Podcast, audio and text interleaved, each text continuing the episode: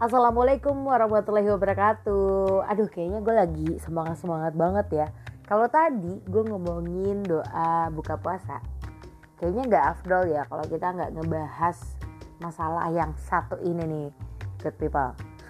Gue masih bingung gitu loh mau nyebutnya apa. Nah, kali ini nih karena lagi di tengah virus yang lagi mewabah yaitu corona, dan lagi di tengah pandemik ini yang lagi terjadi di seluruh dunia, sepakat gak sih kalau ini bikin semua negara ngelakuin tindakan pencegahan, contohnya kayak aktivitas di rumah dan pemeriksaan suhu tubuh. Cuman yang jadi tanda tanya sebenarnya ya, pemeriksaan suhu tubuh itu bakal menghentikan penyebaran virus corona gak sih, atau langkahnya bisa dipercaya gak sih buat ngentiin itu semua? Kan katanya yaudah cek suhu tubuh, kalau suhu tubuhnya normal berarti nggak ada virus corona gitu. How about orang yang OTG alias orang tanpa gejala? Nah loh, jadi nih ya, sebenarnya menurut beberapa ahli nih ya, kalau metode ini tuh punya kekurangan dan nggak bisa juga jadi satu-satunya cara buat ngentiin penyebaran virus corona.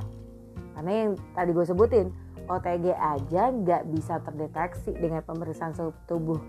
Karena masa inkubasi yang bisa mencapai tingkat kritis itu bisa nyebabin tubuh merespon dengan gejala yang kuat banget. Dan durasi terjadinya itu juga variasi nih. Nah, salah satu gejala paling umum kan demam. Cuman kita juga nggak bisa bilang dong ya, apakah itu jadi salah satu efektif. Karena sebenarnya nih untuk mempertahankan kekebalan tubuh itu mampu melindungi seseorang dari merasakan gejala apapun.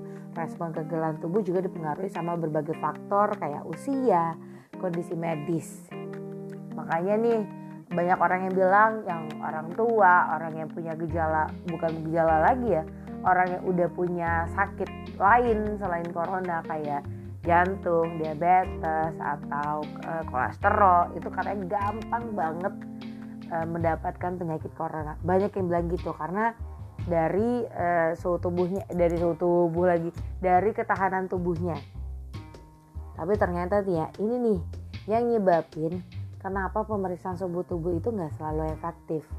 Dan metode ini harus dibarengin sama langkah pencegahan lainnya, kayak tinggal di rumah, cuci tangan, dan pakai masker pas keluar rumah. Gimana nih menurut lo?